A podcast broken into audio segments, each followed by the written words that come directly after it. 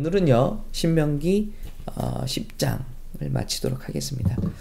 자, 매번 우리 신명기를 다 읽어드릴 수는 없고 그 장에서 키가 되는 내용들을 나누고 있는데 오늘은 모세의 계속되는 설교죠. 그 설교에서 2세들을 향한 설교에서 우리 자녀들아 하나님께서 기뻐하시는 게 뭔지 아냐? 하나님께서 사랑하시는 일이 뭔지 아느냐? 하고 하나님께서 요구하시는 것, 이거를 말씀하고 계시네요. 한번 읽고 은혜 나누도록 하겠습니다. 자, 오늘은 지금까지는 주로 우리가 하나님이 미워하시는 일 하지 말자 했잖아요. 그런데 하나님이 기뻐하시는 일은 뭔가 한번 생각해 보는 시간 되길 원합니다. 자, 10장 12절입니다. 이스라엘아, 내 하나님 여호와께서 내게 요구하시는 것이 무엇이냐? 곧 내 하나님 여호와를 경외하며 그의 모든 도를 행하고 그를 사랑하며 마음을 다하고 뜻을 다하여 내 하나님 여호와를 섬기고 내가 오늘 내 행복을 위하여 내게 명하는 여호와의 명령과 규례를 지킬 것이 아니냐. 여러분, 하나님을 세상에 이런 종교가 있나요? 그 세상에 어떤 종교가 나를 사랑하라, 예, 경외하고 사랑하라는 그런 신이 있었나요? 여러분, 사람이 만들어낸 신은 그렇게 하지 않아요. 하나님은 우리와 관계를 맺기 원하시는 거예요. 그래서 나를 경외하고 나를 사랑하라는 것을 명령하고 계신 거예요. 자, 그래서 하나님이 기뻐하시는 것, 우리가 주님을 사랑할 때 기뻐하신다. 기억했으면 좋겠습니다.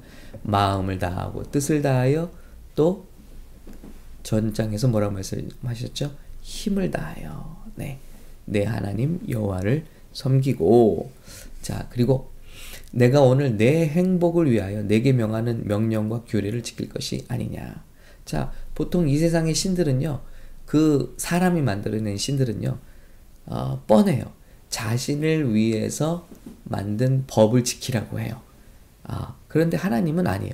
하나님이 우리에게 법을 주셨는데 네 행복을 위하여 내게 명하는 여호와의 명령과 규례를 지킬 것이 아니냐. 그런데 이것을 지킬 때 하나님이 또 기쁘시대요.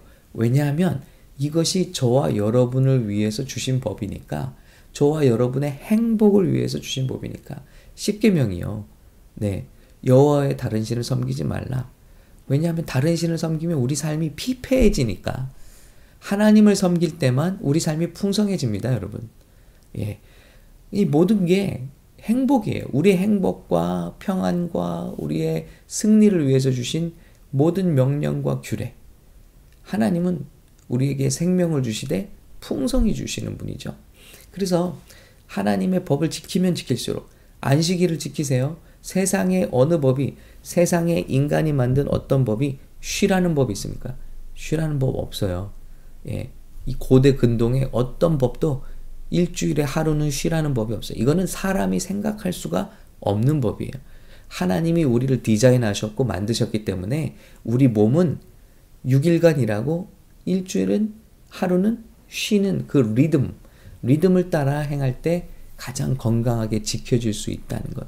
그 하루는 창조주의 섭리를 따라서 하나님을 기억하고 하나님과 동행하고 또 주변을 돌보고 사랑하는 그런 시간을 가질 때 우리가 행복할 수 있다. 여러분, 세상에 이런 법은 없거든요. 중동 근동에 어떤 법도 없거든요. 예, 그런데 하나님의 법에는 안식일을 지켜 거룩하게 지키라는 법이 있는 거예요. 자, 그래서 모든 법이요, 성경에 나온 모든 법이 구속이 아니라 사랑입니다. 예, 그래서 하나님의 말씀을 사랑하는 자는 하나님의 법을 사랑하게 돼요. 감사합니다. 하나님, 하늘과 모든 하늘의 하늘과 땅과 그 위의 만물은 본래 내 하나님 여호와께 속한 것이로되, 주님이 만드셨으니까 주님 것이죠. 여호와께서 오직 내 조상들을 기뻐하시고 그들을 사랑하사 그들의 후손인 너희를 만민 중에서 택하셨음이 오늘과 같으리라. 그러므로 너희는 마음의 할례를 행하고 마음을 부드럽게 하라는 거예요. 네, 그리고 목을 곧게 하지 말라. 그래서 여러분, 우리가 이것을 기억해야 돼요. 하나님께 버림을 받으면요, 이 세상에 우리가 갈 데가 없다는 거. 예, 하나님과 화목하지 않으면요, 우리 인생이 풀릴 수가 없다는 거. 왜냐하면 최후의 우리를 도우실 수 있는 정말 최후의 가장 큰 손길을 누구십니까? 이 세상 다 날 버려도 날 버리시지 않는 분, 그리고 나에게 정말 가장 큰 도움을 주시는 분, 그분이 누구세요? 하나님이시거든요. 그런데 하나님께 대해서 뻣뻣한 마음, 또 곧은 목을 갖지 말라는 것입니다. 하나님과의 관계가 틀어지면 정말 이 세상에 저와 여러분을 도울 자가 누구겠습니까? 하나님께서 우리에게 말씀하시는 거예요. 그러므로 하나님 앞에서 마음의 할례를 행하고, 예, 그리고 목을 곧게 하지 말라. 하나님 앞에 겸손히, 항상 하나님 앞에 목을 세우지 말라. 네, 교만하지 말라. 하나님 불순종하지 말라. 우리의 행복을 위해서입니다, 여러분. 너희 하나님 여호와는 신 가운데 신이시며 주 가운데 주시요 크고 능하시며 두려우신 하나님이시라. 아멘. 사람을 외모로 보지 아니하시며 뇌물을 받지 아니하시고, 이 세상 모든 신을 보시기 바래요. 그 앞에 떡 차려놓고, 그 앞에 돼지머리 갖다 놓고, 그 앞에 돈 갖다 놓으면, 그러면 어떻게 해요? 나를 페이버를 준다는 거예요. 나를 더 도와준다는 거예요. 이게 이 세상 모든 종교의 시스템이에요. 그러나 하나님은 우리가 이 모든 일을 하는 것이 아니라 그 전에 우리를 택하시고 먼저 사랑하셨습니다. 어제도 말씀드렸잖아요. 예, 언제 사랑하셨다고요? 우리가 원수일 때, 하나님의 원수일 때 우리를 사랑하셔서 가장 귀한 아들 예수 그리스도를 우리에게 보내주셨고 죽이셨어요. 그러므로 하나님은 사람을 외모로 보지 않습니다. 예, 그리고 뇌물을 받지 아니하십니다. 그래서 차별하지 않는 거예요. 자, 이건 굉장히 중요한데요. 하나님이 사람을 차별하지 않는다면 저와 여러분도 예수를 믿는 자들로서, 하나님을 따른 자들로서 사람을 차별하는 일이 없어야겠다. 야고보서에 딱 눈으로 보고, 아, 저 사람이 금가락지를 끼고 좋은 옷을 입었으면, 아, 이리 앉으세요, 좋은 곳에 앉으세요, 그렇게 하지 말라는 것입니다. 하나님이 차별하는 것을 싫어하세요. 그렇다면 저와 여러분도 어떠해야겠냐는 것입니다. 그러므로 하나님을 사랑하는 자는 우리도 사람을 외모로 차별하지 않는다. 또 나에게 어떤 도움을 준다는 것으로 차별하지 않는다. 뇌물을 받지 않는다. 고아와 과부를 위하여 정의를 행하시며 나그네를 사랑하여 그에게 떡과 옷을 주시나니, 하나님은 약자의 편이세요. 그래서 약자를 돌보십니다. 저와 여러분이 강한 자에게 약하고 비굴해지고 약한 자에게 강한 모습, 소위 세상 말로 갑질하는 모습, 이거 하나님께서 절대 기뻐하시지 않는 모습이라는 거예요. 주님은, 예수님 오셔서 겸손하게 항상 약한 자의 편에 서셨습니다. 약한 자와 함께 생활하셨습니다. 자, 그분들을 위해서 공의와 정의를 행하시는 하나님, 그러면 저와 여러분은 어떠해야 하겠냐는 거예요. 우리 구약 선지서 중에 모압과 암몬 족속이 하나님께 벌을 받는 이유가 나오고 있어요. 그들이 가난한 자를 보며 고개를 절레절레 저었다는 거예요. 여러분, 그 행동이 있잖아요. 우리가 왜 무시하는 사람들을 보면서 이렇게 고개를 젓는 행동이 있잖아요. 그거를 무심결에 하는데요, 하나님께서 그것을 보셨다는 거예요. 이스라엘 백성을 향해서 저들이 고개를 절레절레 하는 모습을 보고 모압과 암몬을 하나님께서 벌하시더라는 거예요. 여러분, 우리가 은연중에라도 사람을 판단하고 차별하고 말하고 이렇게 정죄하는 그런 말들, 교만하게 우리가 올라서서 아유 저 아무개 이렇게 하는 행동들을 우리의 눈으로 내려 깔고, 이런 행동들을 하나님 매우 미워하신다는 거예요. 하나님이 그런 하나님이 아니시고 그 약자의 편에 서신 하나님이시기 때문에 겸손하다는 게 뭡니까? 바로 이런 행동을 하지 않는 것입니다. 고아와 과부를 위하여 정의를 행하시며 나그네를 사랑하여 그에게 떡과 옷을 주시나니, 우리 하나님이 이런 하나님이시라는 거예요. 그러므로 너희는 나그네를 사랑하라. 전에 너희도 애굽 땅에서 나그네 되었음이니라. 내가 어려운 때가 있었잖아. 내가 미국에 처음 왔을 때 아무것도 모르던 때가 있었잖아. 내가 가난했던 때가 있잖아. 고독하고 외로운 때가 있었잖아. 너도 병 걸려 아팠던 때가 있잖아. 그러므로 너도 그런 사람들을 사랑해야 해 라고 말씀하고 계신 거예요. 한때는 너도 애굽 땅에서 나그네 아니었니? 종 아니었니? 노예가 아니었니? 그런데 가나안 땅에 가서 너희가 그 땅을 차지하고 많은 것을 누리며 살 때 그것을 기억하라는 것입니다. 내 하나님 여호와를 경외하며 그를 섬기며 그에게 의지하고 그의 이름으로 맹세하라. 심지어는 맹세하라는 거예요. 그는 내 찬송이요 내 하나님이시라. 내 눈으로 본 이같이 크고 두려운 일을 너를 위하여 행하셨느니라. 겸손해지라는 거예요.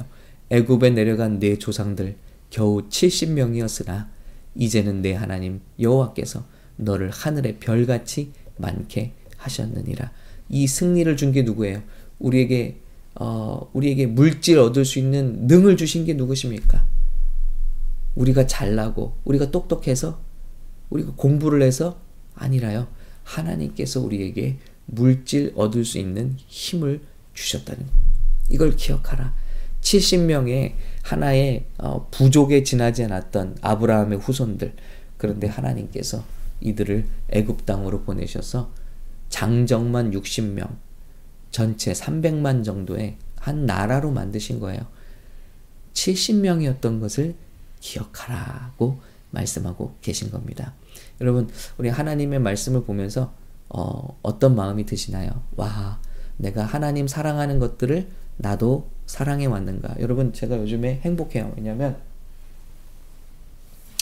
우리 성도님들이 이제 두 개의 그룹을 만들어서 이 기도교실을 묵상하는 그룹을 우리가 진행하고 있거든요. 그런데 행복해요. 제 글은 제가 사랑하는 거예요. 그렇죠? 근데 제가 사랑하는 것을 누군가 사랑해 준다는 게 그렇게 감사하고 고마운 거예요. 제가 쓴 글을 한 줄이라도 누가 읽어준다는 거, 그리고 소중하게 여겨준다는 거, 이건 굉장히 기적 같은 일 아닌가요? 그런데 이런 일이 일어나고 있어서 저는 너무 감사한 거예요.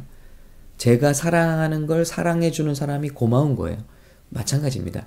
하나님께서도요, 하나님이 사랑하시는 것들을 저와 여러분이 사랑할 때 하나님 기뻐하세요. 하나님이 창조하신 다른 사람들을 보면서 멸시하고 시기하고 질투하고 미워할 때 하나님의 기쁨이 될 수 있을까요?